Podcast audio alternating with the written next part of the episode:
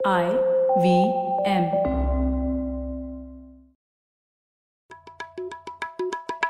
भाई हम हिंदुस्तानियों को बतियाना बड़ा पसंद है। बंगाली में अड्डा उड़िया में खोटी कन्नड़ा में हरटे और हिंदी में पुलियाबाजी। इस कला के लिए हमारी हर भाषा में एक शब्द है। तो प्रणय और मैं तो अक्सर मिलकर पुलियाबाजी करते ही रहते हैं। हमने सोचा कि आपको भी इसमें शामिल कर लिया जाए। तो आइए प्रणय और सौरभ के साथ करते हैं पुलियाबाजी। हेलो सौरभ कैसे हैं आप? बस प्रणय चल रही है तुम बताओ। सौरभ इस हफ़्ते क्या डिस्कस किया जाए अपने बाई टू वाले एपिसोड में?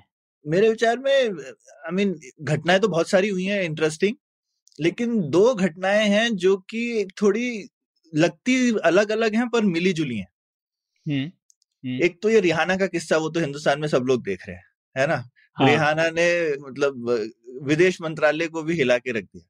ठीक है। और सौरभ उन्होंने तो कुछ ट्वीट भी नहीं किया सिर्फ़ लिखा कैन वी डिस्कस दिस और can we talk why are we not talking about this उसमें इतना बवाल हो गया। हाँ हाँ ज़बरदस्त बवाल। भाई दस करोड़ लोग फॉलो करते हैं ना ट्विटर पे तो मुझे लगता है एक अच्छा, ना हम्म। हिंदुस्तान में शायद अगर आपके ट्विटर में एक करोड़ से ज़्यादा फॉलोअर हैं तो आपको एक देश का दर्जा दे दिया जाता है।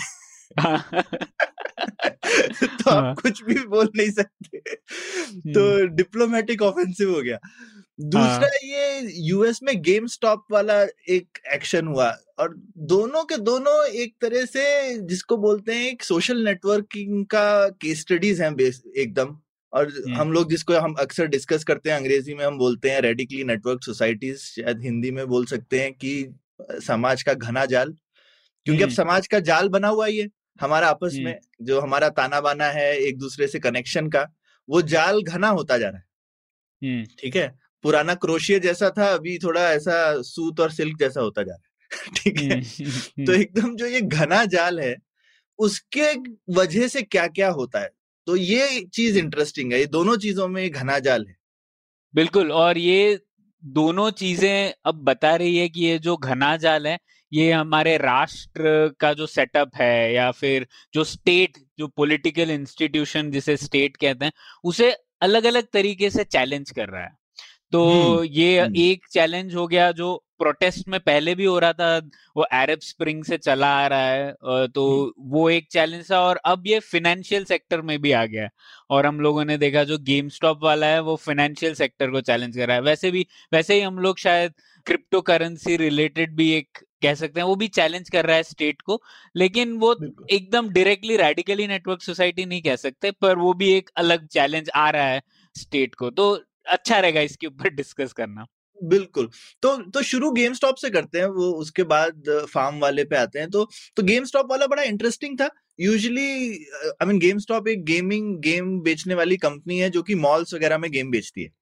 तो हाँ वो कोरोना फ़िज़िकल हाँ। गेम्स जैसे रहते हाँ, थे। ना वो अस्सी नब्बे के टाइम पर हम लोग खेलते थे हाँ, पुराने जमाने वाले जो गेम जो हाँ। फ़िज़िकल गेम्स होते हैं। हाँ, तो और शायद सीडीज वगैरह भी डीवीडीज भी। तो अब लेकिन ये कि जैसे कोरोना की वजह से सारे मॉल बंद है तो पता है कि उनका धंधा तो डूबना ही है। तो एक किसी इन्वेस्टमेंट फंड ने उसके ऊपर में दाम लगा लिया कि ये तो डूब ही रहा है तो इसको हम शॉर्ट करेंगे है ना शॉर्ट। मतलब कि अब हम उनको हम इस चीज़ पे बेट करेंगे कि ये स्टॉक नीचे जाना ही जाना है। ठीक है अब ये ना कभी कभी उल्टा भी होता है जैसे अक्सर जो है लोग जो है खूब सारी जनता यूजली जनता को ही बेवकूफ़ बनाती है मार्केट में ठीक है? तो जो हेज फंड्स वगैरह अक्सर देखते हैं कि जनता का क्या ट्रेंड जा रहा है और फिर वो उसके अगेंस्ट बेट करते हैं खूब सारा पैसा लेकर के और पैसा बनाते हैं अक्सर। यहाँ ऐसे जैसा होता है ना पासा उल्टा पड़ गया। हम्म, रेडिट एक जो सोशल नेटवर्किंग साइट है वहाँ के एक ग्रुप को भनक लग गई कि ये एक हेज फंड गेम स्टॉप के स्टॉक्स को नीचे जाने के ऊपर बेट कर रहा है। तो हम्म, उन्होंने कहा ये बात अब हम इसको हम्म। नीचे जाने नहीं देंगे। हम्म, ठीक है? और खूब सारे लोगों ने मिल करके डिसाइड किया कि हम ये स्टॉक खरीद के इसकी प्राइस को ऊपर ही रखेंगे। और वो मल्टी बिलियन डॉलर का हेज फंड जो है वो बैंक हो गया इस चक्कर में तो ये मतलब। दुनिया के फाइनेंशियल इतिहास में पहली बार हुआ है कि। कलेक्शन ऑफ़ इंडिविजुअल्स जो है उन्होंने मिल करके एक बड़े फाइनेंशियल इंस्टीट्यूशन की वाट लगा दी बिल्कुल ये बहुत बहुत ही दिलचस्प बात है तो इसको थोड़ा अनपैक करते हैं थोड़ा। थोड़ा एक एक पार्ट इसका डिस्कस करते हैं तो पहले जो शॉर्ट है थोड़ा। शॉर्टिंग समझा देते हैं हम लोग।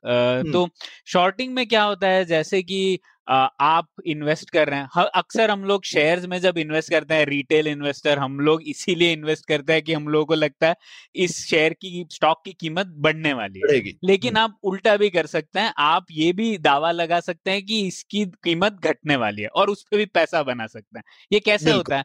तो जैसे आप मान लीजिए किसी एक कंपनी का शेयर है दस रुपए का ठीक है? तो आप क्या करते हैं कि किसी से आप उधार में ले लेते हैं वो एक शेयर तो ठीक है, आपने एक शेयर उधार में लिया, दस रुपए में लिया वो शेयर और आप इमीडिएटली उसने, आपने बेच दिया वो मार्केट में. तो आपको वापस दस रुपए मिल गए, लेकिन आपको वो शेयर वापस करना है आपके जो, जिससे आपने उधार पे लिया है. ठीक है? तो अब आपने बेट लगाई है कि ये शेयर की कीमत तो घटेगी ही घटेगी। तो मान। लीजिए एक्चुअल में अगर घट गई बात तो अगर दस रुपए से वो शेयर की कीमत हो गई दो रुपए तो आप क्या करेंगे? जब दो रुपए होगी तो आप वापस एक शेयर खरीद लेंगे और वो आप अपने जो जिससे खरीदा था उसे वापस लौटा देंगे वो शेयर तो आपने आठ रुपए कमा लिए है ना? दस। रुपए आपने अ, आपने लगाए थे अ, पहले खरीदे थे और वो तो वापस मिल गए आपको और आप मतलब आपने आठ रुपए का और मुनाफा कमा ही लिया है ना? तो ये हो गई शॉर्टिंग की बात। अब इसमें नुकसान क्या है? आपने दावा लगाया था कि शेयर की कीमत घटेगी। अगर शेयर की कीमत बढ़ती रही तो आप पोटेंशियली अनलिमिटेड लॉसेस में जा सकते हैं क्योंकि मान लो सौ रुपए हो गई तो तो नब्बे रुपए का नुकसान हो गया। हाँ हाँ हम्म। तो ऐसा हो सकता है। आपने दस रुपए का दावा लगाया था पर आपको पे करने पड़ेंगे नब्बे रुपए ऐसा हो हाँ। सकता है। तो शॉर्टिंग इसलिए बहुत खतरनाक चीज़ होती है और जो दिग्गज लोग है वही करते हैं इसके ऊपर। रिटेल इन्वेस्टर तो जनरली दूर ही रहते हैं। तो हम्म। ठीक है तो जनरली शॉर्टिंग ज़रूरी है मार्केट में जैसे कि ऐसा नहीं है कि लोग हमेशा सोचेंगे कि मार्केट में हर चीज़ की कीमत बढ़ेगी। तो हेज फंड जो प्रोफेशनली ये सब करते हैं वो तो शॉर्टिंग करते ही हैं उन्हें इतनी नॉलेज होती है। तो एक हेज फंड ने ये भी किया था गेम स्टॉप की उनकी अपेक्षा थी कि स्टॉक प्राइजेस कम होंगे और जैसा कि आपने कहा ये जो रेडिट पे एक सब रेडिट था वॉल स्ट्रीट बेट्स इसमें इन लोगों ने सब लोगों ने सोचा कि अब इनको हम सबक सिखाएँगे। हम। सब लोग एक मिडिल क्लास वाले लोग हैं और हम सब लोग छोटे लोग हैं और ये वॉल स्ट्रीट वाले जो एक प्रतिशत लोग हैं जो लोगों का खून चूसते हैं उनको सबक सिखाएँगे। ऐसी एक मतलब पहचान बन गई थी है ना? और उस। पहचान को के ज़रिए उन्होंने मोबिलाइज किया और लोगों ने अपने पैसे लगाए सौरभ ये सबसे बड़ी बात है। हाँ, कहने के लिए तो क्या ट्विटर पर कुछ पैसे भी कह सकते पैसे लगाए और बनाए भी मतलब हाँ। जो जो इस चीज़ को लीड कर रहे थे और किसी की असली आइडेंटिटी ठीक से पता भी नहीं है कुछ कुछ तो ऐसे अनोनिमस हैंडल है ज़्यादातर। मतलब पचास हज़ार डॉलर डाल के उन्होंने बीस मिलियन डॉलर बनाया। हाँ लोगों ने अपने लोन पे कर दिए स्टूडेंट लोन जो थे हाँ, वो हाँ। भरपाई कर दी सब। तो हाँ तो तो और ठीक है और और तो इसमें और इसमें सबसे मज़ेदार मुझे चीज़ ये लगी कि वो कंपनी सही में गड्ढा ही है। क्योंकि ऑब्वियसली उनका बिज़नेस तो बंद है। ऐसा नहीं था कि कोई वो हेज फंड जो है किसी अच्छी कंपनी को शॉर्ट करके डुबोने की कोशिश कर रहा था। कुछ अरे भाई मॉल बंद है तो कंपनी का धंधा बंद ही है। तो शेयर हम्म, नीचे हम्म। लाजिम है जाना ही जाना है। लेकिन हम्म। ये जो ये लड़ाई हुई उसका कंपनी से कोई ताल्लुक नहीं था। उसका बस ये जिसको बोलते हैं कि एक कंपनी और दूसरी तरफ़ खूब सारे छोटे लोगों का घना जाल। तो इसमें यही दिलचस्प बात थी सौरभ की एक तो लोगों ने उस हेज फंड को एकदम घुटनों पर ला दिया। पर दूसरी हम्म। बात यह है कि इसमें रेडिकली नेटवर्क सोसाइटी कैसे बात जुड़ती है? एक हम लोग जैसे हम लोगों ने तक्षशिला में इसकी परिभाषा इस तरीके से दी थी कि ये एक लोगों का घना जाल है जिसमें तीन चीज़ें मिल रही हैं एक साथ। एक हम्म, तो है स्केल मिल रहा है जो आपको इंटरनेट से मिलता है। बहुत फैला होना चाहिए बहुत घना होना चाहिए तो ये पहले भी होता था पर इंटरनेट की वजह से बहुत ज़्यादा और चांसेस हो गए दूसरी चीज़ होती है एक आपको वजह या इमीडिएट वजह या कारण होनी चाहिए जिसकी। वजह से लोग एकदम मोबिलाइज कर सकते हैं ठीक है तो ये। एक राजनैतिक कारण हो गया। और तीसरी बात होती है एक सामाजिक कारण जो होता है पहचान से बनता है। मतलब एक पहचान होनी चाहिए जिससे आप अपने आप को कह सकते हैं कि हम हैं और ये जो है वो एक विलन है वो हमसे अलग है इसके अगेंस्ट हमें कुछ करना है। तो ये तीन चीज़ें एक पॉलिटिकल एस्पेक्ट मतलब एक राजनैतिक कारण एक आपको होना चाहिए सामाजिक पहचान और तीसरा होना चाहिए स्केल जो डेप्थ दे सके आपको। ये तीन जब मिल जाते हैं तब हो जाती है एक रेडिकली नेटवर्क सोसाइटी राइट और इस जगह पर भी वैसे ही हुआ। अब आप देखिए इसमें भी हम लोग देख सकते हैं एक तो इंटरनेट की वजह से मोबिलाइज हुआ था और दूसरा इसमें जो सामाजिक पहचान थी वो यही बनी कि ये पहले से चल रहा है ना कि वॉल स्ट्रीट वाले हाँ, लोग कि वॉल स्ट्रीट वाले बेईमान बेईमान बड़े लोग और फ़ायदा उठाते रहते हैं सब अपनी फाइनेंशियल एक्सेस का और हम छोटे लोग जिनको हमेशा पिसना पड़ता है। हाँ और वैसे भी देखिए ये ऐसा नहीं है कि ये लोग जो थे रेडिट पे वो एकदम ही गरीब लोग हैं गरीब तबके के हाँ, लोग। हाँ, हाँ, मतलब जिसने पचास हज़ार डॉलर लगाए वो ऐसा गरीब आदमी नहीं होगा ना। हाँ वही और जैसे कार्तिक के एपिसोड ने उन्होंने बताया था हमें कि हर कोई आदमी समझता है मैं मिडिल क्लास हूँ है ना? कितना भी पैसा उनके तो ये लोगों को लगता है कि हम लोग तो मिडिल क्लास है। और यूएस में भी रिटेल इन्वेस्टर बहुत कम है सौरभ। मतलब आ, कुछ दस प्रतिशत के करीब होंगे उनके उनकी और उसमें भी उतने से कम लोग इतना इन्वेस्ट कर सकते हैं वो और भी कम होंगे। लेकिन खैर जो भी हो उन लोगों को लगता है कि हम लोग एक मिडिल क्लास थे और वॉल स्ट्रीट वाले लोग। लेकिन इनमें तो खैर फ़र्क था। अब देखो ये जो एटलीस्ट रेडिट वाले लोग थे ये पचास पचास हज़ार डॉलर वाले थे है। ना? वो उनका सारा पैसा भी मिला लो तो वो हेज फंड के दो तीन बिलियन डॉलर से तो बिल्कुल कम ही था फिर भी उन्होंने हाँ। तो वो तो कंपैरिजन में छोटे थे। एब्सोल्यूट टर्म्स में नहीं बोल सकते कंपैरिजन में छोटे थे। बिल्कुल तो मतलब एक्चुअल में छोटे थे या नहीं वो तो ऑर्थोगोनल है इस चीज़ से उससे हाँ, उसका कोई संबंध ही नहीं। लोगों को क्या लगता है उस पर डिपेंड करता है ना तो इसमें एक पहचान पहले से एक नैरेटिव चल रहा है वो वॉल स्ट्रीट प्रोटेस्ट के टाइम से जब वी आर द 99 परसेंट वगैरह ऐसे नारे आए थे तब से चल रही है ये बात कि वॉल स्ट्रीट वाले हमारा खून चूसते हैं और हम लोगों को मिलना है और इन लोगों को सबक सिखाना है।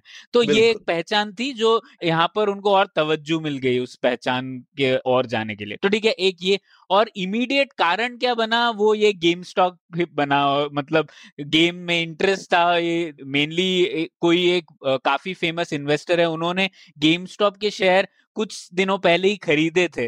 तो अच्छा। उन लोग उन लोगों को बोर्ड पे भी लाया था गेम स्टॉप ने तो थोड़ी अटेंशन थी इस विषय पे और एक हेज फंड लोगों को मिल गया कि हेज फंड जिसने इन्वेस्ट किया था इस पे तो हाँ। ये एक कारण बन गया जिससे कि वॉल स्ट्रीट को निशाना बनाया जा सके उसके बिल्कुल और और इसमें ये डिजिटल वाली चीज़ मतलब अगर लोग ऐसा सोचें कि खूब सारे लोग हों एक साइड तो सिर्फ़ उससे काम नहीं बनता है। ये बिना इंटरनेट के घना जाल नहीं हो सकता तो क्योंकि खूब सारे लोग इकट्ठे हो जाए तो भीड़ बनती है। तो भीड़ की भी अपनी पावर है लेकिन भीड़ से बहुत ज़्यादा पावर है जब वो भीड़ नेटवर्क हो। तो इसीलिए भीड़ के हाथ में व्हाट्सएप दे दो और स्मार्टफ़ोन दे दो तो उसकी पावर अलग है। और भीड़ को सिर्फ़ एक झुंड में खड़ा कर दो तो उसकी पावर मतलब वो वो पिछले शताब्दी की पावर है और ये अब इस शताब्दी की पावर है। हाँ। नहीं ये अच्छी बात है। एक्चुअली मेन पॉइंट ये है कि लोगों को एक दूसरे से संचार होना ज़रूरी है। भीड़ में तो संचार नहीं होता ना हम लोग हाँ, फिर भी पर अगर हम एक नेता एक नेता होगा और वन टू मैनी होगा। हाँ. लेकिन एक एक नेता पूरी भीड़ को कंट्रोल कर रहा होगा या इधर ले जा रहा होगा या भीड़ का भी कुछ अपना मूड बन जाता है जैसा भी। लेकिन ये जो चीज़ है जिसमें भीड़ में सब लोग एक दूसरे से कनेक्टेड है तो ये बहुत इंपॉर्टेंट चीज़ है। बिल्कुल और इंटरनेट की वजह से एक और एक तो स्केल मिलता है मतलब आप समझ लीजिए यूएस में भी लोग एक जगह तो नहीं थे आ, एक तो कई जगह थे फिर भी वो लोग एक दूसरे से इंस्टेंटली बात कर सक रहे थे और कोऑर्डिनेट कर सकते ये एक बात है। दूसरा इंटरनेट की वजह से जो बाकी दो हिस्से हैं एक जो राजनीतिक कारण और एक जो सामाजिक पहचान वो भी बन सकती है मैन्युफैक्चर की जा सकती है है ना? तो इंटरनेट पर हम लोग कह सकते हैं कि हाँ नैरेटिव एक माहौल बना सकते हैं कि वॉल स्ट्रीट वाले लोग खराब है या हम लोग मिडिल क्लास है जो भी है। हम्म। तो आप ये पहचान को ओवर टाइम एक मैन्युफैक्चर कर सकते हैं एक पावरफुल सा सामाजिक एक अपनी पहचान बना सकते हैं। दूसरा एक कारण को भी आप इजाद कर सकते हैं कोई भी कारण इजाद कर हम्म। सकते हैं और लोगों को एक साथ ला सकते हैं। तो ये एक नई बात थी और हम लोग इससे 2016 से इस पर लिख रहे हैं पर इस बार ये फाइनेंशियल मार्केट में भी पहुँच गया। तो ये बहुत इंटरेस्टिंग और सबसे बड़ी बात तो इसमें ये थी सौरभ की लोगों ने अपना पैसा लगाया मतलब बोला हम्म, नहीं। लोगों ने पैसा हाँ। लगाया और सच में करके दिखाया तो ये हाँ। जो राष्ट्र है हमारा पॉलिटिकल इंस्टीट्यूशन है इसको बहुत बड़ा चैलेंज है हम्म। लेकिन मुझे नहीं लगता स्टेट को कोई डरने की बात है मुझे लगता है स्टेट तो बहुत पावरफुल है और वो कुछ ना कुछ चीज़ें करके ऐसी चीज़ों को दबाने की कोशिश ज़रूर करेगा लेकिन कुछ पता नहीं चलता। अब जैसे George Soros versus Bank of England की पुरानी कहानी है। अब जिसमें उसने बैंक ऑफ़ इंग्लैंड की वाट लगा दी थी और लेकिन अब फ्यूचर में वैसी कहानी बन सकती है कोई सब रेडिट वर्सेज आरबीआई और फिर क्या होगा? कभी एक ग्रुप ने मिलकर के रुपए की वाट लगा दी तो? ऐसा हो सकता है प्रणय। हाँ ऐसा हो सकता है पर एक बार होगा उसके बाद स्टेट Uh, कुछ ना कुछ तरीका ढूंढेगा ही इससे निकलने के लिए। हाँ लेकिन कुछ चीज़ों में ना प्रणय मतलब स्टेट तरीका ढूंढ सकता है लेकिन बहुत अपना नुकसान करके। आपको मार्केट बंद करने पड़ेंगे अपनी रेपुटेशन खराब करनी पड़ेगी क्योंकि स्टेट के पास तो कमी नहीं है चीज़ों की और ऐसा भी नहीं है कि आप सिर्फ़ हिंदुस्तानी लोग हैं तो उनपे रेड मारना शुरू कर दो ये कर दो। अरे ये चीज़ ये लोग कोई भी हो सकते हैं ना। हाँ हाँ। ये बंधे थोड़ी है। कि सिर्फ़ भारतीय लोग करेंगे। बिल्कुल। तो वो है हाँ। किस तरीके से इसका मतलब ये तो है कि एक चैलेंज तो दे रहा है स्टेट को नए नए तरीके से और, पर और स्टेट इसका अभी तक आप देखें तो इस चीज़ का रिस्पॉन्स स्टेट के पास अच्छा है नहीं। वो एकदम मतलब क्रूड टाइप के तरीके हैं जैसे कि इंटरनेट बंद कर दो या फिर लोगों के अकाउंट बंद कर दो सोशल नेटवर्क्स पर या फिर मतलब पुराने जो तरीके थे ना ऐसे झूठे मैसेज कर दो या फ़ूड डाल दो लोगों में उसी टाइप के तरीके हैं तो स्टेट वो सब ट्राई करेगा। पर स्टेट के पास यही है कि वो सेमी परमानेंट है स्टेट के थका हाँ। सकता है लोगों को। हाँ हाँ ये बात ठीक है। तो ये यही चीज़ प्रणय अभी फार्मर प्रोटेस्ट में भी एक ज़बरदस्त जिसको कहते हैं ट्विटर पे ठंडा मुझे लगता है ऐसे नूरा कुश्ती जिसको बोलते हैं ना तो ट्विटर हाँ। पे हो गई कि नूरा कुश्ती नहीं बोलना चाहिए क्योंकि दोनों आपस में ऐसे शायद मीन एक तरह से मिले जुले भी हैं उस पर बाद में आएँगे लेकिन वहाँ पे तुमको ये क्या ये जो घने जाल वाली जो तुमने तीन चीज़ें बताई वो उसमें कैसे दिखती हैं? हाँ रिहाना तो वाले संदर्भ में। बिल्कुल तो उसमें भी आप देखेंगे उसी टाइप का एक माहौल बन गया। एक तो चीज़ थी बिल्कुल ये पहले तो इंटरनेट की वजह से ही हो रहा है ट्विटर पे हो रहा है और रिहाना तो यूएस में ग्रीटा थनबर्ग स्वीडन पता नहीं कहाँ पर से ट्वीट कर रही थी पर वो लोग इस फार्मर प्रोटेस्ट से जुड़ गए और उस उन्होंने बस कुछ ट्वीट किया तो उस और ग्रीटा थनबर्ग ने तो ये भी बोला कि किस तरीके से प्रोटेस्ट करना है लोगों को उसके बारे में भी ट्वीट किया। तो उसकी वजह से एक इंटरनेट वाला एलिमेंट तो है ही साफ़ दिखता है। दूसरा आइडेंटिटी का जो एंगल है, वो आइडेंटिटी का एंगल वापस यही इसी तरीके से आ रहा है कि जो स्टेट है, वो इलिबरल है, वो लोगों को प्रोटेस्ट नहीं करने दे रहा है, लोगों को आंदोलन जो कर रहे हैं, जो किसान, जो आम आदमी है, उसे रोक रहा है ये स्टेट। तो ये एक फीलिंग है ही काफ़ी जगह चल रही है तो उस, वो जुड़ गया। और तीसरा जो था, इमीडिएट कारण तो जो सरकार कर रही है, फार्मर प्रोटेस्ट को जैसे मैनेज कर रही है या मिस मैनेज कर रही है, वो एक इमीडिएट कारण बना। तो इन तीन चीज़ों को लेकर ये बड़ा सा आंदोलन से जुड़ा हुआ एक रेडिकली नेटवर्क सोसाइटी खड़ा हो गया। बिल्कुल। मतलब शायद वो अगर वो बड़ा सा बॉर्डर टाइप नहीं बनाया होता है सिटी के अंदर में, वो फ़ोटो की वजह से ही क्या कहते हैं, इतना बड़ा बवाल हुआ उस समय जबकि सरकार ने ऐसा कुछ किया नहीं था क्योंकि थोड़ा वो अनप्रेसिडेंटेड है मतलब वो इंटरनेशनल बॉर्डर भी उतना खतरनाक नहीं दिखता जैसा सरकार ने दिल्ली के अंदर बना दिया है। तो उसको देख करके मतलब वो थोड़ी शॉकिंग इमेज है जिसने लोगों को आई थिंक अट्रैक्ट किया अचानक से। हाँ. लेकिन मेरे को पता है इसमें एक और भी चीज़ लगी प्रणय मैं ये सोच रहा था कि पहले तो मैं सोच रहा था ठीक है रेहाना ने या ग्रेटा थनबर्ग ने बोल दिया तो हमको क्या ज़रूरत है कुछ उसका जवाब देने हाँ, ठीक है। मतलब बोल दिया ठीक है बोल लो। यहाँ तो ऐसा। कुछ नहीं कि हमने कोई स्टॉक खरीद के रखा हुआ है और उससे कोई प्रॉब्लम है वैसा तो नहीं था। तो कोई चीज़ को बड़ी इसलिए भी बनती है क्योंकि आप उसको रिस्पॉन्ड करते हो। अगर हम उसको नहीं रिस्पॉन्ड करते तो क्या हो जाता बताओ मेरे को। बिल्कुल तो बिल्कुल। तो। मेरे, मेरे को लेकिन लगता है कि वो रिस्पॉन्स शायद इसीलिए किया गया क्योंकि दूसरी साइड भी चाहती है कि उसको बड़ा किया जाए। क्योंकि उनका तो जैसे तुमने बोला फार्मर प्रोटेस्ट से इन लोगों को क्या मतलब? उनको पता भी नहीं होगा कि फार्मर यहाँ क्यों कर रहे हैं। ठीक है हाँ, और उससे कोई और मतलब है कि देखिए एक्चुअली ग्रेटा थनबर्ग जिन कारणों को अ, का जनरली प्रचार करती है ये फार्मर से रिलेटेड जो चीज़ें हैं वो तो एकदम उसके विपरीत है ना? मतलब हाँ जैसे हाँ जैसे हम लोग पैडी ग्रो कर रहे हैं पंजाब में जहाँ पानी नहीं है और वो हाँ तो क्लाइमेट हाँ। एक्टिविस्ट है हर चीज़ जो हो रही है वो एक्चुअली उसके विपरीत है पर उनको क्या लेना देना उनको क्या लेना तो देना हाँ? वो हमारा वो वो पैडी वो तुमने बहुत अच्छा प्रणय लिखा है मेरे ख्याल से हमको अपनी ऑडियंस को भी वो बताना चाहिए तुम अपना लिंक डालना। तो प्रणय ने एक बड़ा अच्छा एनालिसिस किया था कि कैसे ये पॉलिसीज़ जो है ना उल्टी सीधी जिनकी वजह से हम यहाँ तक पहुँचे हैं। तो पहले तो वहाँ के फार्मर जो है आई मीन आप दो तीन कारण एक साथ देखिए। ये पहले स्मॉग क्यों होता है दिल्ली में? वहाँ से शुरू करते हैं। तो स्मॉग हाँ। इसलिए होता है क्योंकि एक फ़सल और दूसरी फ़सल के बीच में समय बहुत कम होता है। एक पर्टिकुलर डेट है उसके बाद में अगर आप अपनी पैडी रखेंगे तो सरकार आपकी पैडी हटा सकती है। सरकार ने एक डेट लगा रखी है कि भैया हम्म। इस डेट के बाद में आप पैडी जो है नहीं रख सकते नर्सरीज में। अच्छा तो वो क्यों किया है सरकार ने? क्योंकि भाई मानसून से पहले सरकार चाहती है कि आप अपनी प्लांटेशन कर लें वरना जो किसान है वो ट्यूबवेल बहुत चलाते हैं तो पानी बहुत जा रहा था तो वाटर टेबल हम्म। बहुत नीचे जा रहा था। तो इसके लिए सरकार ने बोला नहीं भैया ऐसा मत करो। अब भाई वो वाटर टेबल बचाने के चक्कर में उन्होंने सारे फार्मर्स को फोर्स कर दिया कि एक थोड़े से टाइम में अपनी पूरी की पूरी कटाई और ग्राउंड प्रिपरेशन कर लो तो उसको जलाने के अलावा कोई तरीका ही नहीं हो। सारी फ़सल एक साथ जलती है और उसके धुएँ से दिल्ली में सबका गला खराब हो जाता है और फेफड़े खराब हो जाते हैं। ठीक हम्म। है? तो क्या सोचा था? पानी बचाना है और उसकी वजह से क्या हुआ? दिल्ली के लोगों के फेफड़े खराब हो गए। हाँ। ठीक है? और अब उससे पहले आते हैं कि लोग उगाही क्यों पानी ज़्यादा जाया ही क्यों हो रहा था? क्योंकि सरकार ने लोगों को पहले अनकरेज किया कि भाई हम आपको ज़्यादा पैसे देंगे मिनिमम सपोर्ट प्राइस में आप वीट की जगह राइस उगा लो तो गेहूँ की जगह चावल उगाओ तो अभी ज़्यादा पैसे दोगे तो लोग चावल उगाएँगे ही ना। तो आपने क्यों बोले थे? तो क्यों क्योंकि उस टाइम पे शायद चावल की कमी थी हम इंपोर्ट कर रहे थे चावल।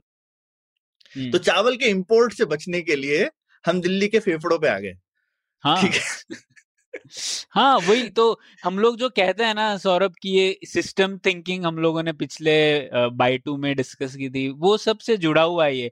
कि इसीलिए जब हम कहते हैं कि सरकार का जो इंटरवेंशन है सरकार अगर अपना रोड़ा अड़ा है मार्केट में तो उसका लॉन्ग टर्म इफ़ेक्ट क्या होता है उसका आप देख सकते हैं कैसे हुआ है। जो हम्म, 1960-70 में जो ग्रीन रेवोल्यूशन था और वो ज़रूरी था तब है ना? उस टाइम पर हम लोगों को और प्रॉब्लम थी तो तब ठीक करना ज़रूरी था लेकिन उसका आप 40 साल के बाद ये इफ़ेक्ट हो रहा है। बिल्कुल बिल्कुल। और और मुझे यही लगता है कि ये फार्मर प्रोटेस्ट में हम भूलते हैं कि मतलब ये चालीस साल का जो चीज़ है उसको एक दिन में हम ठीक भी नहीं कर सकते ना तो उसके लिए एक अनवाइंडिंग का भी कुछ प्रोसेस बनाना पड़ेगा। तो आई थिंक ठीक है फाइनली सरकार को मेरे ख्याल से फार्मर लोग मजबूर करेंगे सोचने के लिए। हाँ। उसका वो तो कर हो ही जाएगा। अच्छा तो हाँ। वापस आते हैं मेन बात पे।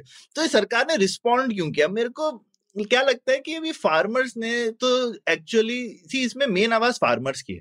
हम और आप बोल रहे हैं, हमको क्या मतलब फार्म लॉ इनफैक्ट मैं तो जिन फार्मर्स को भी जानता हूँ, यहाँ पे उनको कोई मतलब नहीं फार्म लॉ यहाँ हो या वहाँ हो, उससे कुछ खास फ़र्क नहीं पड़ रहा लेकिन ठीक है, अभी ये फार्मर्स जो है, वो अड़ गए हैं कि भैया कुछ करो और उन्हीं से बात करनी है, वही है मेन मुद्दे पे। पर मेरे को लगता है सरकार को भी ये सूट करता है कि ये इन फार्मर्स को इग्नोर करके ऐसा एक इंटरनेशनल कॉन्स्पिरेसी है हमारे खिलाफ। हम्म। इसके ऊपर में ध्यान दिया जाए तो अभी रेहाना या ग्रेटा थुनबर्ग ने कुछ बोला है तो अब हम उनको जवाब देंगे अपनी खूब सारी पावर उनके खिलाफ लगाएँगे तो लोगों को लगेगा कि अरे यहाँ मेन लड़ाई चल रही है। जबकि हम्म। मेन लड़ाई कहीं और चल रही है और मेन लड़ाई जो चल रही है उससे उससे ऑब्वियसली आपका ध्यान जो है वो कोई दूर रखना चाहता है और अब अगर ये लड़ाई हो कि भाई देश के दुश्मन देश के खिलाफ कुछ कर रहे हैं तो ये थोड़ा शायद बीजेपी का स्ट्रांग विकेट भी है कि भाई हम तो देशभक्त लोग हैं और हम एकदम दूसरे लोगों को हरा देंगे। अपने किसान से कैसे लड़े? नहीं जय जवान जय किसान के नारे के बाद में किसान से लड़ना बहुत मुश्किल है या किसान को देशद्रोही करार दे जाना कोशिश की जा रही है पर मेरे ख्याल से बहुत मुश्किल है। हिंदुस्तान में। तो ये मुझे लगता है कि ये दोनों लोगों को फ़ायदा हो रहा था इस चीज़ का। हम्म हम्म। नहीं बहुत दिलचस्प बात है। मैं इस तरीके से देखता हूँ सौरभ मेरे लिए इस वाक्य से कुछ पाँच लेसन मिले मुझे। एक हम्म, लेसन तो यह है कि हर आंदोलन बाय डिफ़ॉल्ट ग्लोबल है ठीक है? आप अब अब से आपको इमेजिन करना है हर आंदोलन बाय डिफ़ॉल्ट ग्लोबल है लोकल चीज़ कुछ नहीं होती अब ठीक है? हाँ, तो मतलब क्योंकि इंटरनेट से जुड़े हैं ना इंटरनेट में सब कुछ एक चटका दूर है। हाँ तो वो आप एक्चुअल में देख रहे हैं ना मतलब हाँ। आप मान सकते हैं कि कोई कैलिफ़ोर्निया में बैठा है स्वीडन में बैठा है उसको क्या लेना देना होगा? यहाँ पे पर वो रियलिटी है। आप कह। सकते हैं अभी कि हाँ भारत का प्रभुत्व है और क्या बोलते हैं उसको कि इन लोगों का कोई लोकस स्टैंड नहीं है। पर वो। सब बातें आप भूल जाइए ये तो बाय डिफ़ॉल्ट है आगे हर बार हाँ, ऐसी और और हिंदुस्तानी लोग भी तो कुछ ब्लैक लाइव्स मैटर हो कहीं पे कुछ हो हम भी तो हर जगह अपनी टिप, विशेष टिप्पणी देते हम भी है ना कि बाकी हाँ। लोग ही देते हैं। हाँ बिल्कुल। सबको देनी है टिप्पणी तो। तो यही मेरा दूसरा लेसन था कि हम लोग जो कॉन्सेप्ट बोलते हैं लोकस स्टैंडाई मतलब आपका जैसे अगर दो लोगों का झगड़ा हो रहा हो और अगर आप बीच में आ गए तो लोग बोलते हैं अबे तू कौन है? तू भाग जा। तो आप हम्म। बोलते हैं वो बोलते हैं कि आपका लोकस स्टैंडाई है नहीं इस जगह में हम्म, हम्म, लीगल टर्म्स में है ना? पर लोकस स्टैंडाई हर चीज़ का हर इंसान किसी भी चीज़ में जब वो चीज़ प्रोटेस्ट हो रहा है हिस्सा ले सकते हैं किसी न हम्म। किसी तरीके से ना? तो आ, कह सकते हैं इंटरनेट की वजह से कोई भी वजह कारण और कोई भी जो पहचान है वो आप अपना सकते हो। अभी वो लोगों ने पहचान ले ली कि हम लोग सरकार के विरुद्ध है जो सरकार आ, लोगों के खिलाफ है आम इंसान के खिलाफ है। आ, कल को आप और कोई पहचान ले सकते हो तो ये दूसरी और और डिजिटली बड़ा मुश्किल भी है। तुमको याद है सीए के टाइम पे एक जर्मन स्टूडेंट ने प्रोटेस्ट में पार्ट ले लिया था। तो भारत हम्म। सरकार ने उसको देश से निकाल दिया। ठीक हाँ, है। लेकिन हम्म। अभी इनको इनको आप क्या कर लोगे? हाँ। बिल्कुल हाँ। हाँ। वही। तो ये दूसरी बात हो गई। तीसरा हम्म। हो गया कि और ये थोड़ा इंटरेस्टिंग बात है अक्सर सबसे जो ताकतवर लोग हैं जो ये टाइप का माहौल बना रहे हैं उनकी हिस्सेदारी इस मैटर में जिस पर प्रोटेस्ट हो रहा है उसमें उनकी हिस्सेदारी से उसका कोई नाता नहीं है शायद उनकी हिस्सेदारी एकदम कम हो जैसे हम्म। अभी हम लोगों ने डिस्कस किया किसी के वन करोड़ फॉलोअर्स हो सकते हैं तो हम्म। उनकी आवाज़ तो काफ़ी है माहौल बन सकता है उससे सचिन हम्म। तेंदुलकर भी उसके विरुद्ध ट्वीट कर रहे हैं पर इन लोगों की इस मैटर में जो हिस्सेदारी है वो शायद एकदम कम हो उससे कोई नाता नहीं है। तो ये एक इम्पोर्टेंट बात है। और- इसका काफ़ी इसके नतीजे बहुत अलग हो सकते हैं ना क्योंकि अगर आपको सॉल्व करना है तो आपको उन लोगों को ध्यान में रखना है जिनकी हिस्सेदारी सबसे ज़्यादा है। पर अगर आप भटक जाए उन उनसे लड़ने के लिए जिनकी हिस्सेदारी कम है तो उसके जो सोल्यूशन है वो भी अलग अलग निकल सकते हैं। ठीक। ठीक है तो एक तीसरी बात ये हो गई। चौथी बात जो आपने भी कही कि जो राज्य तंत्र है इस टाइप के चीज़ों को रिस्पॉन्ड करके आरएनएस के पावर को और बढ़ा रहा है है ना तो। आगे भी और ऐसे लोगों को अब आज ये प्रोटेस्ट हुआ आठ दिन बाद अखबारों में बिल्कुल इसकी बात नहीं रहेगी और कोई प्रोटेस्ट होगा आ, मतलब ट्विटर पर तो हम्म। उसमें भी लोग जुड़ जाएँगे किसी हाँ, विश- विश्व और- के किसी और हाँ, हिस्से में ले, लेकिन इसमें जिन जितने भी लोगों ने ये प्रोटेस्ट में आपस में थोड़ी जिसको बोल मैं कह रहा हूँ कि नूरा कुश्ती जो ट्विटर पे हुई है जिसने भी पार्टिसिपेट किया तो एक जॉयजीत जो हमारे एक एपिसोड में आ भी चुके हैं उन्होंने इस पे हम्म। फटाफट रिसर्च भी पब्लिश करी हम्म। सब लोगों के फॉलोअर बढ़े चाहे वो। फॉर हो चाहे अगेंस्ट हो ठीक है हम्म। रिहाना के खुद सौ से एक सौ एक मिलियन मतलब दस करोड़ थे दस करोड़ से दस करोड़ दस लाख हो गए तो हम्म। एक दिन में दस लाख लोग और फॉलो करने लगे रिहाना को और हम्म। जिन्होंने अपोज किया उनको भी करने लगे तो सब लोगों को मज़ा आता है इसमें और ये मेरे को लगता है सब ये ऑनलाइन गेम समझ गए आउटरीच का। कि जितना हाँ। ज़्यादा जाके ऐसे हल्ला उल्ला करो तो आप एक तरह से अपनी थोड़ी सोशल स्टैंडिंग बढ़ा सकते हैं हम्म और पांचवा लेसन जो है वो यही है कि राज्य तंत्र है वो तो सेमी परमानेंट है जैसा हम लोग बात कर हम्म। रहे थे तो अगर बात रही प्रोटेस्ट में ये आरएनएस के ज़रिए से राज्य तंत्र को उखाड़ने की या नया राज्य तंत्र स्थापित करने की तो ये सब में बहुत इनफेक्टिव है ये सब हाँ, ट्विटर हाँ, प्रोटेस्ट और हम लोगों ने देखा ये 2011 से काफ़ी अरब स्प्रिंग में प्रोटेस्ट रहे वगैरह पर स्थिति वापस वैसी की वैसी ही हो गई। क्यों ऐसा? क्योंकि स्टेट वही एक से, सेमी परमानेंट है और स्टेट के पास बहुत सारे उपकरण है ये लोगों में फ़ूड डालने के लिए या जैसा आपने कहा आप बोलेंगे कि ये तो भारत के प्रभुत्व की बात है या नेशनल एंटी नेशनल की बात है या फिर लोग अमेरिका से भारत में क्यों इंपीरियलिस्ट तरीके से वापस अपनी बात मनवा सकते हैं? तो ये सब चीज़ें स्टेट कर सकता है और स्टेट के पास मशीनरी होती है प्रोपोगेंडा करने की। तो स्टेट उस तरीके से लोगों में वापस प्रोटेस्ट को रोक सकता है। लेकिन आ, ये हो सकता है कि कुछ कुछ चीज़ें मनवाने में ये सब रेडिकली नेटवर्क सोसाइटी शायद पावरफुल है। जैसे कि हम लोगों ने जो गुज्जर प्रोटेस्ट देखे थे आ, उसमें भी रेडिकली नेटवर्क सोसाइटी इसका एंगल था क्योंकि जो मोबिलाइजेशन था वहाँ पर बहुत सारा फेसबुक ग्रुप्स तब फेसबुक ग्रुप से मोबिलाइजेशन हो रहा था एसएमएस से मोबिलाइजेशन हो रहा था। और उसके बाद तो रिजर्वेशन हुआ ना कुछ स्टेट्स में। तो बात मन गई लोगों की। तो उस तरीके से छोटे एम्स को प्राप्त करने में शायद ये रेडिकली नेटवर्क सोसाइटी अब स्टेट को चैलेंज कर रहे हैं।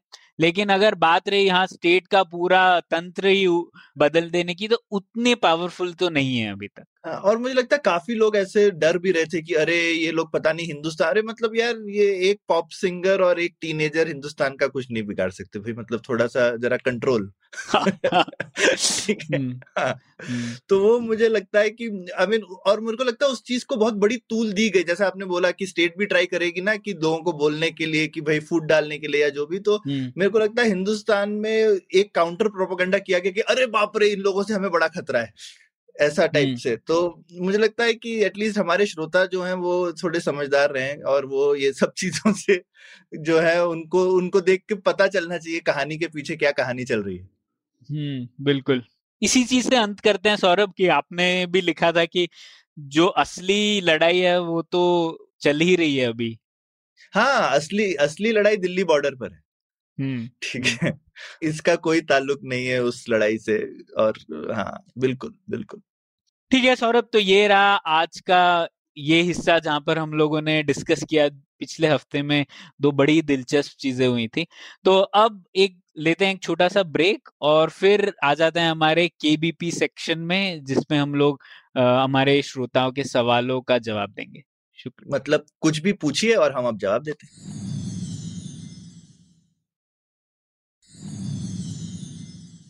ठीक है सौरभ तो फिर आज गए हम लोग अप, वापस अपने केबीपी में आ, कुछ भी पूछो सेक्शन में। तो दो सवाल लेते हैं हमारे लिसनर्स के और उसके ऊपर चर्चा करते हैं।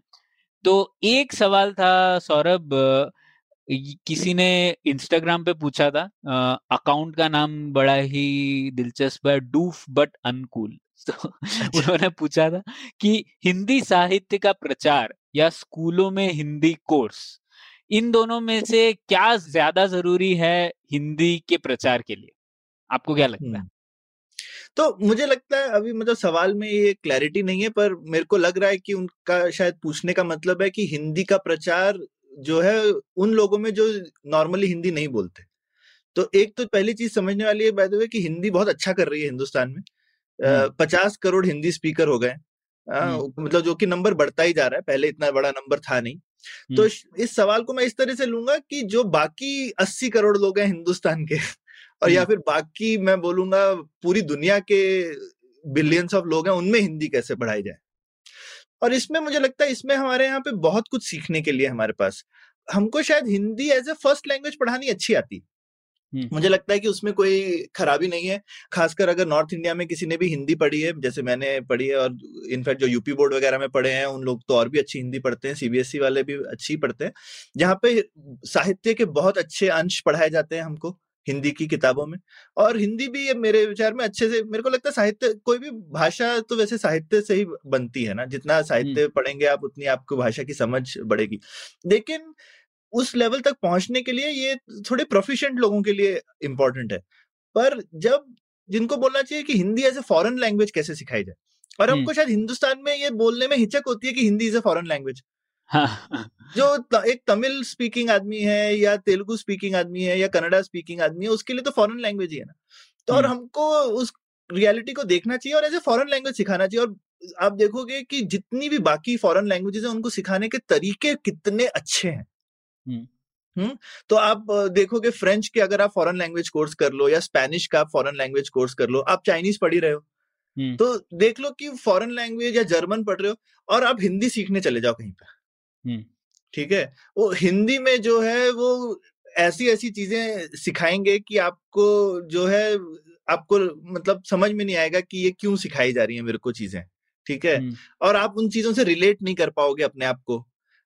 तो ये एक मुझे लगता है एक बड़ी खामी है हिंदी सिखाने में कि जो हमारा हिंदी का तरीका है सिखाने का वो हम compete नहीं कर रहे हम ये नहीं सोचते कि हमको स्पेनिश हम थोड़ी एक एंटाइटलमेंट है कि हिंदी तो तू सीखेगा ही ना फिर हम थोड़ी एवं ही तरह से सिखा देते है ना।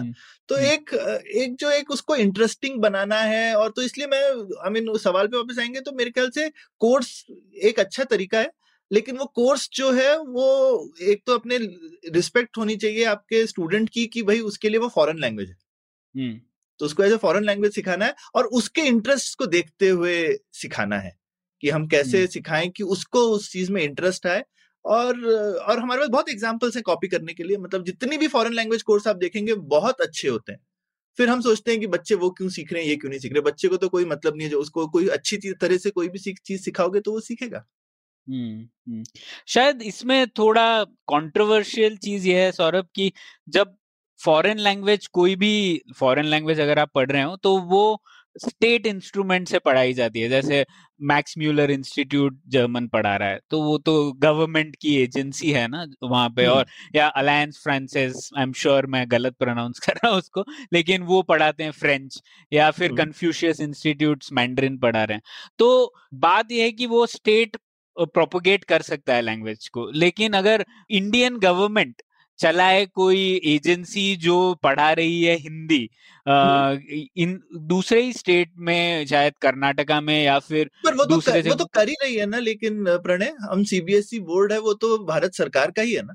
हम्म हम्म। तो क्यों नहीं हम जो है स्कूल में जो कोर्स बनाते हैं वो आई मीन अब तुम सेम स्कूल में देख लो जो भी एक बैंगलोर का स्कूल एक फ्रेंच या जर्मन को as a foreign language option दे रहा होगा अपने स्टूडेंट्स को हम्म।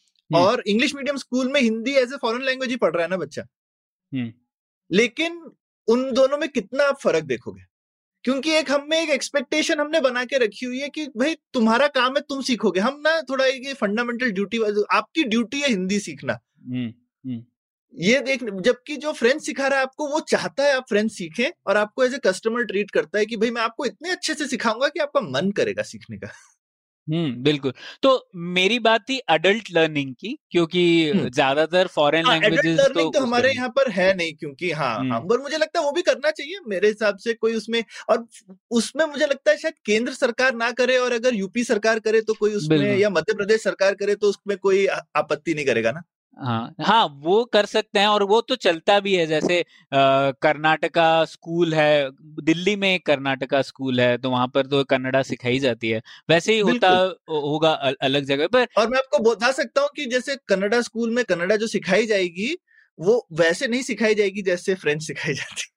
हम्म फिर से वहाँ पर जो है ना एक एक हमारे तरीके की कमी है मेरे मुझे लगता है। पर मुझे लगता है सौरभ इसमें स्टेट का आना ही प्रॉब्लम है। एक बार ऐसा- अगर अच्छा तुम खुद कन्फ्यूशियस स्कूल से जो है चाइनीज़ सीख रहे हो फिर ऐसा क्यों बोल रहे हो? हाँ तो मैं तो इसलिए सीख रहा हूँ क्योंकि मुझे सीखना है। तो और मेरे पास और कोई ज़रिया नहीं है। आ, लेकिन अ, अ, वैसे मैं जहाँ पर सीखने जाता हूँ वो एक प्राइवेटली रन स्कूल है। मैं सिर्फ़ एग्ज़ाम अच्छा। देने जाता हूँ वहाँ पर क्योंकि सर्टिफिकेट ठीक है हाँ, तो मैं मेरा कोई चाइनीज़ स्टेट से नाता नहीं है सीखने में। यहाँ पर ही बैंगलोर में एक प्राइवेट कोचिंग सेंटर है जहाँ पर लोग सिखा रहे हैं। तो वैसे ही मुझे लगता है मॉडल चाहिए हमें और मुझे लगता है टेक्नोलॉजी यहाँ पे हमें मदद कर सकती है है ना? क्यों? तो हम लोगों को किसी अमेरिकन को सिखाना है हिंदी। तो क्यों हमारे। पास अभी इतने ज़बरदस्त डुओलिंगो टाइप के ऐप नहीं है जिसमें हिंदी सिखाए? वो तो कर सकते हैं ना? और डुओलिंगो में हिंदी अच्छी तरीके से सिखाए तो लोग शायद सीख लेंगे। तो सीखेंगे।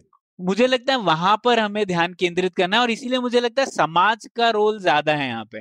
अगर हम लोग। सोचते रहे सरकार क्यों नहीं कर रही है क्यों नहीं कर रही है? तो उसमें बहुत कंट्रोवर्सी भी है भारत थोड़ा अलग टाइप का राष्ट्र है तो उसमें कंट्रोवर्सी और सरकार जो चीज़ करती है हमें पता है ना वो कैसे होता है। आप हाँ, आप बोल रहे हैं सरकार को चीज़ इंटरेस्टिंग बनाओ मतलब थोड़ा हाँ। विपरीत शब्द हो गए ये विलोमार्थ। बिल्कुल बिल्कुल बिल्कुल। तो आप आप क्यों चाहते है। सरकार इंटरेस्टिंग करे? आप हम लोग ऑन्टरप्रेन्योर्स हैं वो लोगों को लगता है अगर मार्केट है तो। इंटरेस्टिंग चीज़ें बना सकते हैं। बिल्कुल बिल्कुल। नहीं बहुत बहुत बढ़िया बात की पड़े ठीक है। तो ये एक सवाल है अब हम लोग दूसरे और एक बहुत ही दिलचस्प सवाल था सौरभ प्रतीक का इंस्टाग्राम पे उन्होंने पूछा था कि आखिर भारत में इतनी बेरोजगारी क्यों है? तो इस पे चर्चा करते हैं। आपको क्या हम्म। लगता है सौरभ आप तो ऑन्टरप्रेन्योर है। हाँ मतलब एंटरप्रेन्योर्स का तो हिंदुस्तान में उल्टा गम रहता है कि लोग नहीं मिलते काम करने को ठीक है? हम्म तो तो हिंदुस्तान में ऐसा एक बड़ा गैप रहता है जो लोग काम करने के लिए लोग ढूंढ रहे हैं उनको लोग नहीं मिलते और जो लोग काम ढूंढ रहे हैं उनको काम नहीं मिलता। हम्म। लेकिन एक और चीज़ है कि हिंदुस्तान में हर किसी को कोई ना कोई काम मिल सकता है। हम्म। तो और और ये सारा हमें डेटा भी बताता है कि हिंदुस्तान में बेरोजगारी नहीं है लेकिन जिसको कहना चाहिए बेकार की रोजगारी बहुत है। हम्म। और जिसको अंग्रेज़ी में अंडर एम्प्लॉयमेंट बोलते हैं कि लोग ऐसा काम कर रहे हैं शायद जो कि उनकी क्षमता से कम है। हम्म। उनमें क्षमता ज़्यादा है। तो बहुत अच्छे जॉब्स की कमी है इंडिया में एक तो अच्छे जॉब्स कम है और कहीं कहीं पर जॉब्स जो हैं उनके लायक लोग नहीं हैं। दोनों हम्म। प्रॉब्लम्स हैं इंडिया में। तो ये एक मिसमैच है बहुत बड़ा। तो बेरोजगारी टेक्निकली लेकिन हो सकता है उनका मतलब इसी चीज़ से हो क्योंकि सबको पता है कि कुछ ना कुछ तो आप कर ही सकते हैं। लेकिन जिसको टेक्निकली बेरोजगारी कहते हैं वो हिंदुस्तान का सबसे बड़ा प्रॉब्लम नहीं है। हिंदुस्तान का बहुत बड़ा प्रॉब्लम है ये जो मिसमैच है कि जो हमको जॉब्स के लिए जैसे लोग चाहिए वैसे लोग नहीं है। और जो लोग हैं उनके मैचिंग के कई बार उतने सारे जॉब्स नहीं है या फिर उनको वैसे जॉब्स करने पड़ते हैं जो कि उनकी क्षमता से कम है। तो एकदम हाई एंड वाले जॉब्स कम है बहुत और उसके लिए लोग भी बहुत कम है और मिड लेवल पर तो बहुत कम जॉब हो गए हैं तो वो भी एक प्रॉब्लम है। हाँ। बिल्कुल तो बेरोजगारी अगर हम देखें उसका उसकी परिभाषा ये है कि आप कोई कार्य ढूंढना चाह रहे हैं जॉब ढूंढना चाह रहे हैं लेकिन आपको मिल रही नहीं है वो जॉब तो हम्म, तब हम्म, होता है अनएम्प्लॉयमेंट और मुझे लगता है बेरोजगारी तभी हो सकती है जब सरकार कोई सपोर्ट दे रही हो आपको बेरोजगारी का। तो जैसे गर, अमीर देशों में अमेरिका वगैरह में तो एक सो, एक सोशल सिक्योरिटी या का कॉन्सेप्ट होता ही है। तो आपके पास अगर जॉब नहीं है तो आपको सरकार कुछ बैर मिनिमम देगी इनकम ना तो स्वीडन वगैरह में। तो तब अनएम्प्लॉयमेंट होता है ना तो इंसान कहेगा यार ये काम करने से अच्छा तो मैं सरकार से सपोर्ट ले लू। अब वो चीज़ भारत में है ही नहीं। तो इसका मतलब क्या होगा कि और भारत में इसलिए नहीं है क्योंकि सरकार के पास इतना पैसा नहीं है सरकार के पास इतना पैसा नहीं है क्योंकि हमारी इकोनॉमी इतनी इनकम है नहीं है ना? तो उसकी वजह से लोग क्या करते हैं लोग कोई भी जॉब ले ही लेंगे। तो अगर अब स्ट्रिक्टली ये परिभाषा की ओर पे जाए तो बेरोजगारी नहीं है लोग कुछ ना कुछ तो ढूंढ रहे हैं है ना? और हाँ अब आ जाते हैं कि क्यों बेकार की रोजगारी है? तो इसमें सौरभ एक बड़ी चीज़ तो कृषि क्षेत्र से ही आएगी ना क्योंकि इतने चालीस प्रतिशत लोग से ज़्यादा या पचास प्रतिशत कृषि से से जुड़े हुए हैं। लोग कृषि से जुड़े हुए हैं। तो उसमें एक ये भी बात है कि बहुत ज़्यादा लोग बहुत एक ऐसे एक्टिविटी से जुड़े हुए हैं जिसका जीडीपी में कंट्रीब्यूशन बहुत कम है। पचास प्रतिशत लोग और हैं और सत्रह प्रतिशत जीडीपी जॉब से रिलेशन है ना कि मान हम्म। लो आपको जॉब नहीं है तो आप अपने खेत में तो लग ही सकते हो। लेकिन हम्म। उसका कारण तो लेकिन प्रणय यही है ना कि जॉब नहीं है। कि अगर हम्म। जॉब होगा तो वो आदमी निकलेगा ना। तो अगर हम्म। लेकिन जॉब नहीं है तो वो लगता है कि तो ऐसा एक लगता है कभी कभी कि हमारे यहाँ बेरोजगारी नहीं है क्योंकि काम तो आदमी कर ही रहा है। लेकिन वो काम मजबूरी में कर रहा है वहाँ पे ना कि शायद वो खेत में तो चार लोगों की ज़रूरत थी लेकिन वहाँ दस लोग काम कर रहे हैं क्योंकि ठीक है लोग हैं तो काम कर रहे हैं कुछ ना कुछ। या हम्म। एटलीस्ट परिवार वाले तो अपने खेत में काम कर ही लेते हैं। फिर आप सबको काउंट कर लोगे कि भैया ये तुम खेत में काम कर रहे हैं पर वहाँ पे इतनी ज़रूरत नहीं है। अगर उन परिवारजनों को जॉब मिल जाएगा कहीं अच्छा तो वो छोड़ के चले जाएँगे और शायद किसी और दहाड़ी मजदूर को हायर कर लेंगे अपने यहाँ काम करने के लिए। तो एक ओवरऑल मैं बोलूँगा जॉब्स कम है पर सब लोग कुछ ना कुछ काम कर लेते हैं। ऐसा हम्म। सिचुएशन है इंडिया में। और सबसे बड़ा हिस्सा एम्प्लॉयबल एज में उन लोगों का है जो वन पर्सन ऑन्टरप्रेन्योर्स हैं है ना? तो वो हम्म। लोग ऐसे किसी कंपनी या सरकार में ऑफिशियली एम्प्लॉयड नहीं है लेकिन हाँ, अपना धंधा चला रहे हाँ। हैं। हाँ। हाँ सेल्फ वही जो समोसे वाली बात कही थी ना पार्लियामेंट में वही वाली बिल्कुल, बात होगी। बिल्कुल। तो हाँ हाँ वो, वो भी और वो भी मैं बोलूँगा कि थोड़ी एक मजबूरी वाली चीज़ है मतलब शायद वो उनमें से काफ़ी लोग चाहेंगे कि अगर उनको अच्छा जॉब मिले तो वो करें। लेकिन कुछ नहीं मिल रहा है तो आप कुछ तो करेंगे ही फिर आप उनको बोलेंगे कि वो तो मुझे लगता है इसको काउंट तो ऐसे ही करना चाहिए प्रणय की ये प्रॉब्लम तो बेरोजगारी की है वो दिखती। नहीं है। तो इसका क्या हल हो सकता है ना? हम्म, क्योंकि हमने उसका डिफाइन ऐसे किया है कि तो इसका यही है कि आई मीन जॉब्स कैसे बनते हैं इकोनॉमी में? क्योंकि आप नए उद्योग बना सकें जिसको हम्म। हम ईज ऑफ़ डूइंग बिज़नेस बोलते हैं कि अगर मुझे लगता है हिंदुस्तान में तो काफ़ी हमारी कुछ चीज़ों में सरकार को हटने की ज़रूरत है और कुछ चीज़ों में सरकार की ज़रूरत भी है। हम्म, तो किन चीज़ों में सरकार की ज़रूरत होती है? तो और ये एकदम एक बेसिक चीज़ से आता है कि पैसा कैसे बनता है। पैसा। बनेगा तो अपने आप रोज़गार आएगा। हम्म, तो मुझे लगता है आई मीन लंबा डिस्कशन अगर कट करें तो दो तीन चीज़ चाहिए होती है कि एक तो ये जो इतने सारे रोड़े हैं वो हटाओ काम करना। आसान होना चाहिए है ना। काम स्पेशली छोटा काम जितने इतने सारे रोड़े हैं वो छोटे आदमी के ऊपर और भारी पड़ते हैं। बड़े बिज़नेस तो अकाउंटेंट हायर कर लेंगे ये कर लेंगे जैसा आपने बोला हमको चाहिए कि जो हमारे छोटे बिज़नेस हैं वो बड़े कैसे हों? जो आदमी समोसा लगा रहा है उसकी समोसे की चेन कैसे बन जाए कल? है ना। तो वो हमारे यहाँ बहुत कम होता है कि हमारी जो छोटी फर्म है वो छोटी रह जाती है बड़ी नहीं हो पाती है इतने सारे रोडों की वजह से। दूसरी जो चीज़ है जो क्रेडिट का प्रॉब्लम है इंडिया में बहुत बड़ा। और उसमें सरकार का बहुत रोल रहता है क्योंकि फाइनेंशियल सिस्टम के लिए आपको जो स्टेबिलिटी चाहिए आपको एक भरोसा चाहिए कि आप किसी को पैसा दें तो उनसे वसूली कर सकें। इसके लिए आपको चाहिए कि आपके कोर्ट्स काम करें। डिस्प्यूट्स हो अगर बिजनेसेस में ही आपस में अगर एक दूसरे के साथ जालसाजी हो डिस्प्यूट्स हो तो आपका लीगल सिस्टम फाइनेंशियल सिस्टम इनमें सरकार को ज़्यादा काम करने की ज़रूरत है और लोगों को धंधा करने से रोकने में कम काम करे तो अच्छा है। ठीक है। हम्म, तो ऐसा नहीं है कि सरकार हर चीज़ कम ही करे। कुछ चीज़ें हैं जो सरकार को जो करनी चाहिए वो नहीं करती है और जहाँ नहीं करनी चाहिए वहाँ ये साइन लेकर आओ वो साइन लेकर आओ तुमको कमाने की क्या ज़रूरत है मतलब पचास हम्म। झंझट करेगी। तो हम्म। ये आई थिंक दो तीन चीज़ अगर करी जाए और फिर अपने लोग बाकी लोग अपने आप देख लेंगे। हम्म, तो कोर्ट्स अच्छे हो फाइनेंशियल सिस्टम अच्छा हो और बिज़नेस करने में आसानी हो बस और कुछ नहीं चाहिए लोगों को। फिर अपने आप सब बेरोजगार हिंदुस्तान जैसी कंट्री में तो बेरोजगारी होनी नहीं चाहिए मतलब हमारे पास बहुत स्कोप है अभी काम करने का। हम्म। और कभी कभी हम लोग सिर्फ़ भारत में ही देखते हैं तो सॉल्यूशंस नहीं मिलते हैं। लेकिन आप देखिए बांग्लादेश में भी टेक्सटाइल इंडस्ट्री एक्सपोर्ट के लिए काफ़ी अच्छे से कर रही है। वियतनाम में भी एक्सपोर्ट के लिए काफ़ी जद्दोजहद चल रही है। तो उस वजह से एम्प्लॉयमेंट हो रहा है। अब मैं तुमको हम्म। टेक्सटाइल इंडस्ट्री का एक बहुत एग्ज़ाम्पल देता हूँ क्योंकि हाल ही हम्म। हाल में टेक्सटाइल इंडस्ट्री में अपना प्रोडक्ट बेचने की कोशिश कर रहा था ठीक है? अच्छा। तो मेरे को उनके बारे में एक इंटरेस्टिंग चीज़ समझ में आई। क्या चीज़ समझ में आई? तो हमारा ऑटोमेशन का प्रोडक्ट है तो ऑब्वियसली हम ऑटोनोमस व्हीकल बनाते हैं ना तो हम बना रहे थे कि भाई फैक्ट्री में जो है माल अपने आप से चला जाए इधर से उधर। तो आप तो एक तरह से तुम सोचोगे कि अरे इससे तो कम हो सकती है रोजगारी पर वहाँ पे मुझे एक इंटरेस्टिंग चीज़ समझ में आई। हिंदुस्तान में सारी गारमेंट फैक्ट्री एक शिफ्ट चलती है। अच्छा? क्यों? हाँ सोचो इतना बड़ा इंफ्रास्ट्रक्चर हाँ हाँ। ठीक है? वो सोलह घंटे खाली पड़ा रहता है सिर्फ़ आठ घंटे चलता है। ये क्या बात हुई?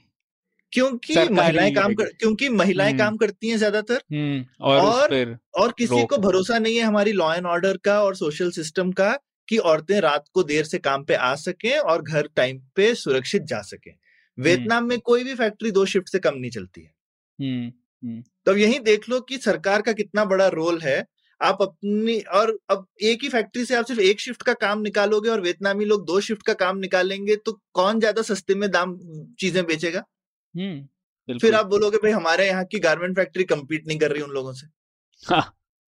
वही सौरभ तो मुझे लगता है जैसे कई बार सरकार का अ, जो सॉल्यूशन होता है इन सब चीज़ों का वो ये होता है इंसेंटिव दे दो लोगों को और पैसा दे दो कि हम लोग और उनके से टैक्स कम खरीद लो लेकिन। ये सब ना एकदम छोटे सोल्यूशन है इनसे बड़ा प्रॉब्लम नहीं होगा अगर हम लोगों का लॉ एंड ऑर्डर सिस्टम ठीक नहीं होगा पुलिसिंग ठीक हाँ। नहीं होगी तो ये सब सोल्यूशन सिर्फ़ बैंडेड की तरह काम करेंगे लोग पैसा कमा के निकल जाएँगे आप ऐसी सिटी बनाओ जहाँ लोग सेफ़ फील करें। और खासकर आप सिर्फ़ बड़ी सिटी में ऐसा नहीं कर सकते। जैसे बॉम्बे सिटी में तो लोग दिन रात काम करते हैं लेकिन अब बॉम्बे में टेक्सटाइल का काम नहीं होता क्योंकि वो सिटी बहुत महँगी हो गई। हम्म। तो दोनों चीज़ें चाहिए कि छोटे शहर जहाँ पे ये सब फैक्ट्रीज हैं वहाँ पे लोग ये करने की कॉन्फिडेंस रखें। ताकि चीज़ सस्ती भी हो और उस पे उनको लेकिन भरोसा भी हो। तो ये काफ़ी थोड़े थोड़े डीप इश्यूज़ हैं और मेरे को लगता है काफ़ी इसमें सरकार का निकम्मापन जो है उसका काफ़ी हिस्सा है हमारी गरीबी में। बिल्कुल। तो हाँ बड़ी अर्थव्यवस्था होगी तो उसमें और एम्प्लॉयमेंट भी होगी। लेकिन एक ये बात भी है सौरभ पिछले कुछ सालों में एक जॉबलेस ग्रोथ का भी कॉन्सेप्ट हुआ है कि जहाँ पर जिन सालों में ग्रोथ हुई भी है वहाँ पे जो एम्प्लॉयमेंट इलास्टिसिटी है मतलब हर एक रुपए एक्स्ट्रा कमाने की वजह से आपने कितने लोगों को एम्प्लॉय किया वो बहुत कम हुआ है पिछले कुछ सालों में। तो जब ग्रोथ हुई है तब एम्प्लॉयमेंट भी कम हुआ है और वो भी एक थोड़ी चिंताजनक बात है। और वो शायद जैसे जैसे टेक्नोलॉजी बढ़ रही है वो होगा ऐसा नहीं है कि लेकिन वहाँ पे भी अगर फिर से मैं बोलूँगा कि पॉलिसी का काफ़ी बड़ा हाथ है क्योंकि हम ऐसी अगर पॉलिसीज़ बनाएँगे जिसमें ज़्यादा लोगों को हायर करना मुश्किल है तो लोग अपने आप ऐसी चीज़ें करेंगे जिसमें कम लोगों के साथ आप ज़्यादा पैसा कमा सकते जबकि अगर आपकी पॉलिसीज़ एनकरेज कर सकती हैं ऐसी चीज़ों को जैसे हम टेक्सटाइल की चीज़ टाइप की चीज़ को क्यों नहीं और एनकरेज कर सकते हैं?